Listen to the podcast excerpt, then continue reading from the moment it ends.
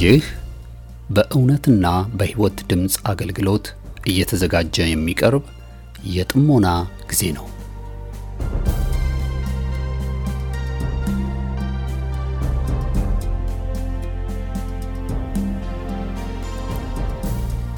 ጥሞና ወይም ተመስጦ በግል የሚደረግ ራስን ውስጥን የመመልከቻና የመመርመሪያ የጸጥታ ጊዜ ነው። ጴጥሮስ በሐዋርያት ሥራ ምዕራፍ 22 ቁጥር 17 ላይ በመቅደስ ስጸልይ ተመስጦ መጣብኝ ብሎ እንደተናገረውና በዚያ በተመስጦ ውስጥ እያለ መንፈስ ቅዱስ በጴጥሮስ ውስጥ የነበረውን የማይፈለገውን ማንነት እንደቀየረለት ዛሬም ከዚህ በኋላ በምታደምጡት የጥሞና መልእክት እግዚአብሔር በቃሉ አልፎ እንደሚናገራችሁ ጌታን ተስፋ እናደርጋለን። ቀጣዩን የጥሞና መልእክት በጥሞና ያድምጡ። አሁን ወደ መልእክቱ።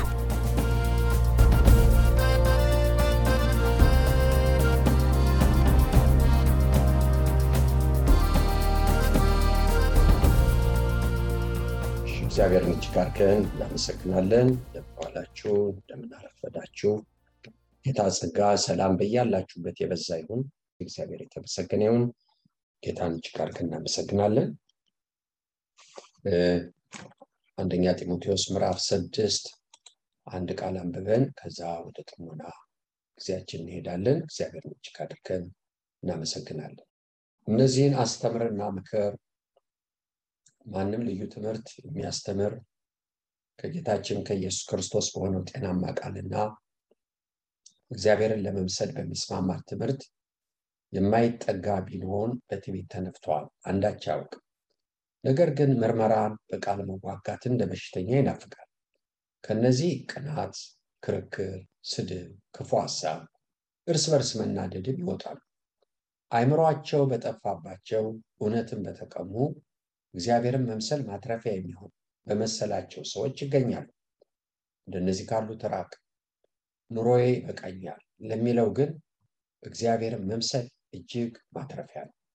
ወደ ዓለም ምንም እንኳን አላመጣንም እና አንዳችን ልንወስድ አይቻለንም። ምግብና ልብስ ከኖረን ግን እርሱ ይበቃናል። ዳሩ ግን ባለጠጎች ሊሆኑ የሚፈልጉ በጥፋት በመፍረስ ሰዎችን በሚያሰጥምና በሚያሰልፍ በሚጎዳ በብዙ ምኞትና በፈተና በወጥመድ ይወድቃሉ። ገንዘብን መውደድ የክፋት ሁሉ ስር ነውና አንዳንዶች ይህን ሲመኙ ከሃይማኖት ተሳስተው በብዙ ስቃይ ራሳቸውን ወቁ። አንተ ግን የእግዚአብሔር ሰው ሆይ ከዚህ ሽሽ። ጽድቅን፣ እግዚአብሔርን መምሰል፣ እምነትን፣ ፍቅርን፣ መጽናትንም የዋህነትንም ተከታተል ይልና ሁሉንም ብናነበው ማያስቆም ነው። አንደኛ ጢሞቴዎስ ምዕራፍ ስድስት ከቁጥር ሶስት ጀምሬ ነው ያነበብኩት። ከዛ ውስጥ ኑሮ የምትለውን ብቻ እንወስዳለን። እግዚአብሔርን እጅግ አድርገን እናመሰግናለን። እንግዲህ ህይወት ጌታ ነው። ህይወት የሚባለው ነገር ህልውና የነበረን ህልውና ከአዳም ያገኘነው ነው። እሷ ጠፍቶናል፣ ጠፍተናል። ነገር ግን እግዚአብሔር የሚቀበለው ህልውና ማንነት ያገኘነው ከኃጢአት ስርየት ቀጥሎ በልጅነት ስልጣን በልጅነት ተቀብሎት ይህን የክርስቶስን ህይወት ተቀብለናል። በምድር ስንኖር ይሄ ጸጋ በነፃ ነው፣ ከስራ አይደለም። በእምነት የተቀበልነው በነፃ እግዚአብሔር ስለወደደ ይህን ያደረገው። ነገር ግን በምድር ደግሞ እንድንኖር የተፈቀደልን ክልል አለ። ከክልሉ ስናልፍ አሁን በጳውሎስ መልእክት ላይ ባነበብነው እንገለጣል።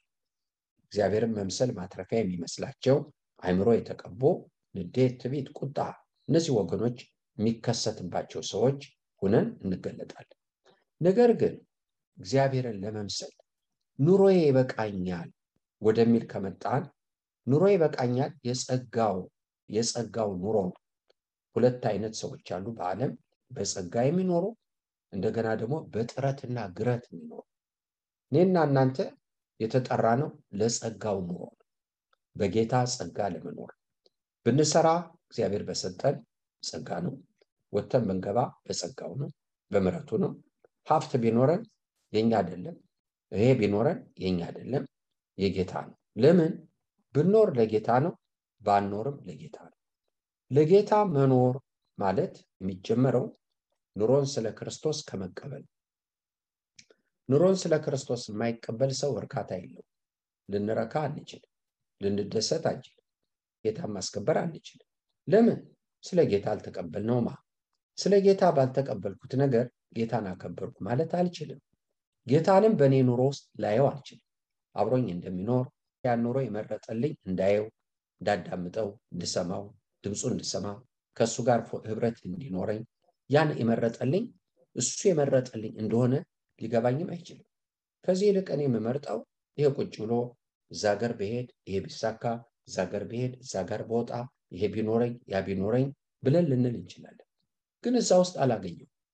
እግዚአብሔርን በኑሯችን ውስጥ የሚያናገኘው በሰጠን የሰጠንን ስንቀበል የሰጠኝን ባልተቀበልኩበት አላገኘውም። እኔ ጋር የለም። ደስተኛም ልሆን አልችልም። ላስከብረውም አልችልም። እግዚአብሔርን በኑሮ አናየው።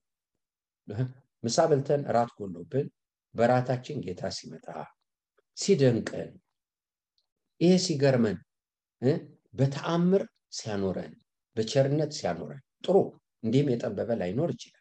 በሰጠን ኑሮ ስራ ስራ ላይ ባለን ፕሬዠር እግዚአብሔር ሲታደገን ወጥቶ ለመግባት አቅም ሲሆነን ጥበብ ሲኖረን እግዚአብሔር የተመሰገነ ይሁን።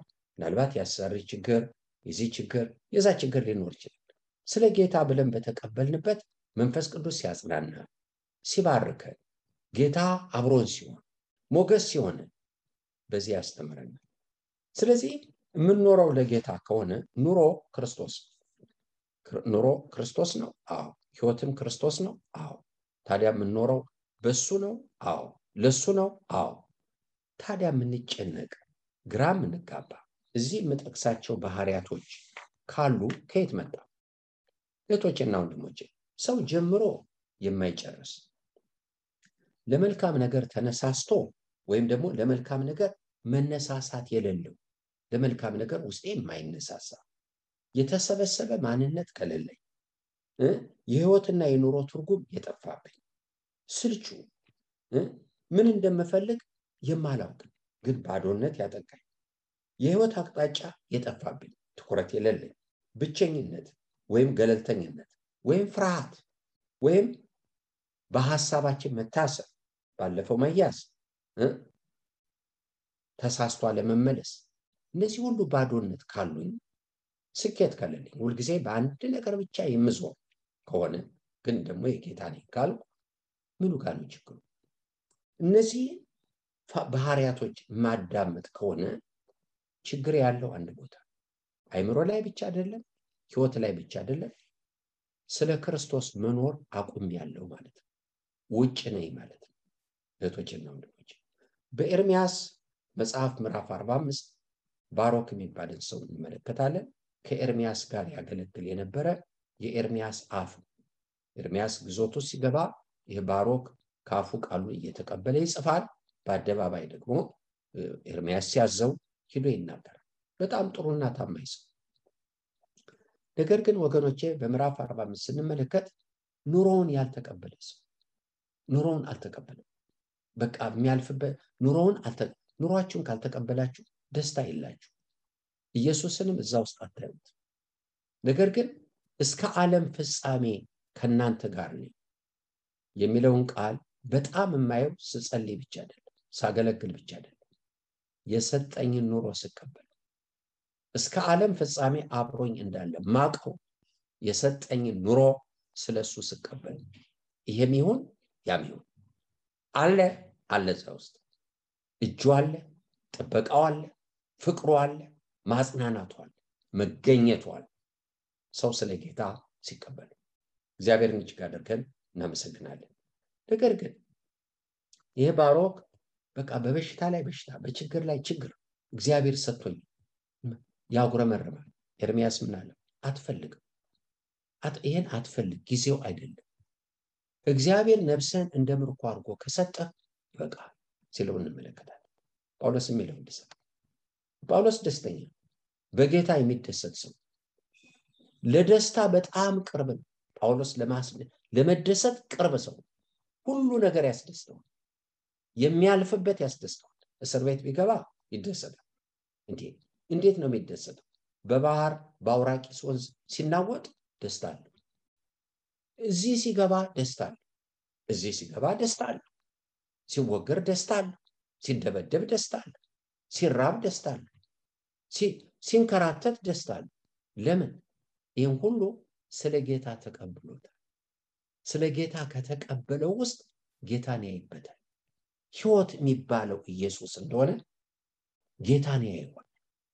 ሰው በተረፈው ነገር ላይ እሱ በጎደለው ኢየሱስን ሲያየው እርካታው ይሄ ኢየሱስን ሲያየው በብቸኝነቱ ሲያየው በዚህ መከራ ውስጥ ሲያየው በኑሮ ጉለት ውስጥ ሲያየው በዚህ ውስጥ ያየው።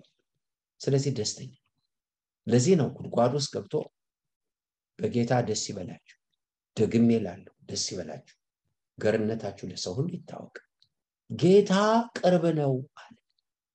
ይህ ጉድጓድ ውስጥ ያለ ሰው ምን ያህል ቅርብ ነው ለጳውሎስ? ኑሮ ከስትንፋስ ይልቅ በጣም ይቀራል። ደስተኛ ሰው ነው ጳውሎስ። እህቶችና ወንድሞች ስለ ክርስቶስ የሚኖረው ኑሮ የጠፋበት ሰው ደስተኛ ይሆናል? በምን ይሳብ? በምን ይሳብ? ምን አይነት ይሆናል? ጀምሮ የማይጨርስ ታካች፣ በጓደኝነት የማይዘልቅ ውሳኔ የሌለው የህይወት እይታ የሌለው የህይወት አቅጣጫ የሌለው የበጎ ነገር መነሳሳት ውስጡ የሌለ ደስታው ቅጽበታዊ የሆነ መንፈሳዊ ህይወቱ ያልተጨበጠ ዛሬ ያለውን ነገ አድሮ እስከ ማግስቱ ማያደርስ እንዲህ አይነት ሰዎች እንሆናለን። እህቶችና ሽንፈት ነው በጣም ስለዚህ እየጸለይ የዛሬው ጸሎት ምንድን ነው? በቀላሉ ተረቼ ያደረገ እዚህ ቅብዝብዝ ውስጥ ለምንድን የከተተ? አንዱ እንድናተኩር ነው። በእውነት የምንኖረውን ስለ ክርስቶስ ተቀብለነዋል። ስለ ጌታ ነው የምኖረው። በቃ ይሄ ጌታ የሰጠኝ ይሄን ስለ አንተ ተቀብየዋል ብለን ማመስገን። ሚስቶች ስለ ባሎች፣ ስለ ልጆች አልተለወጡም። ልጆች ኖረውም ጠባብ ስናመሰግን ስለ በቃ ይሄን የምኖረው ስለ ብለን መቀበል ስንጀምር የእኛ ደስታና ሰላም፣ የእኛ መረጋጋት፣ የእኛ ለውጥ እዛ ይመጣል። ከዚህ እንጀምራለን። ኢየሱስም ከኑሯችንና ከህይወታችን ማየት እንጀምራለን። ከዛ በኋላ ሰው ከፍ ላድርጋችሁ ቢለን እንጣላዋለን። ምክንያቱም በዚህ ጌታን እያየን እዚህ ውስጥ ጌታን እያየን አዎ እሱ ከፍ ቢያደርገንም እህቶቼና ወንድሞቼ ያ ህይወታችን አይሆን ህይወታችን የሚሆኑ ጌታ ምን እንሆናለን? እንደሌላቸው እንደሌላቸው እንደዛ እንሆናለን። ጌታን እናመሰግናለን።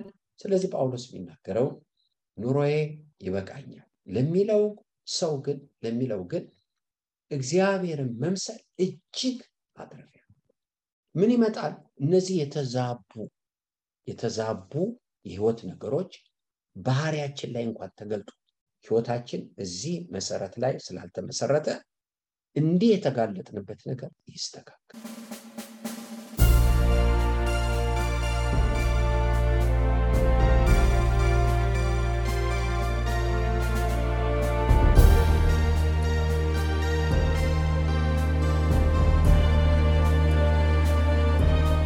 እስካሁን ስታደምጡት በነበረው የጥሞና መልእክት ለሕይወታችሁ የሚጠቅም ለነፍሳችሁ መብልን ከቃሉ እንዳገኛችሁ ተስፋ እናደርጋለን።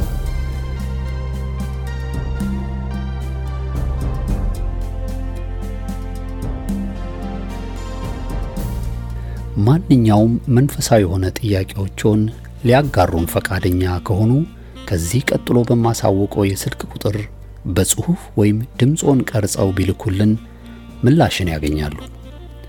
ለአሜሪካ የስልክ ቁጥራችን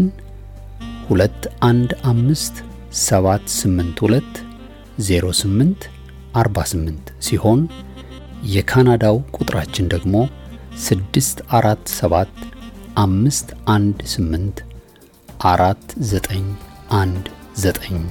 ነው።